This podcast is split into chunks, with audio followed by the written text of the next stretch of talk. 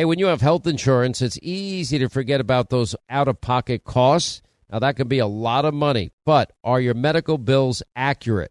Now, it's estimated that over 50% of medical bills actually contain errors. Now, HealthLock can help. HealthLock technology securely connects with your insurance and flags any overbilling, wrong codes, or fraud. Now, you can even have HealthLock work on your behalf to get money back from select past bills. Now, to date, HealthLock has helped its members save over $130 million.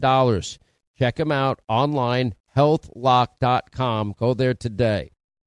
Are you being influenced? Well, if you watched a blockbuster film in the last decade, well, then there's a chance it has been influenced by the Chinese Communist Party.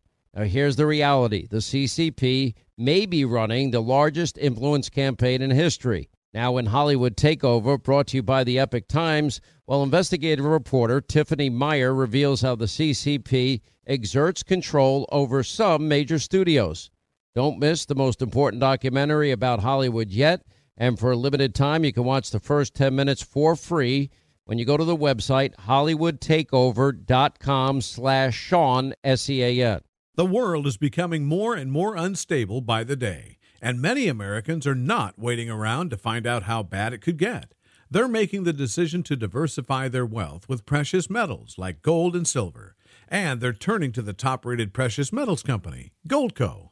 Right now, Goldco is offering up to $10,000 in bonus silver while supplies last.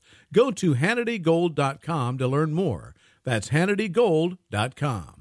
Turns out Donna Brazile, interim chair, DNC, has actually been providing debate questions to the Clinton campaign earlier than we previously had known. Daily Caller points out that according to yesterday's Podesta WikiLeaks dump, a March 12th email exchange shows Brazile stating that she received a town hall question from Roland Martin, a TV One host who co moderated a March 13th town hall with CNN's Jake Tapper. A March 5th email shows that she shared a question with Clinton campaign chairman John Podesta and Communications Director Jennifer Palmieri that was to be asked in a March 6th debate hosted by CNN in Flint, Michigan. CNN has already thrown Brazile under the bus, saying we're completely uncomfortable with her actions. Hillary would hire Debbie Wasserman Schultz. I'm sure she'll hire Donna Brazile too. I'm Jack Armstrong. He's Joe Getty. We're the Armstrong and Getty Show. We cover the stories the mainstream media ignores. Stories that are important to your life and important to the world. The election, of course. The many trials of Donald Trump. Couple of wars. Gender bending madness. Why are kids looking at so much social media?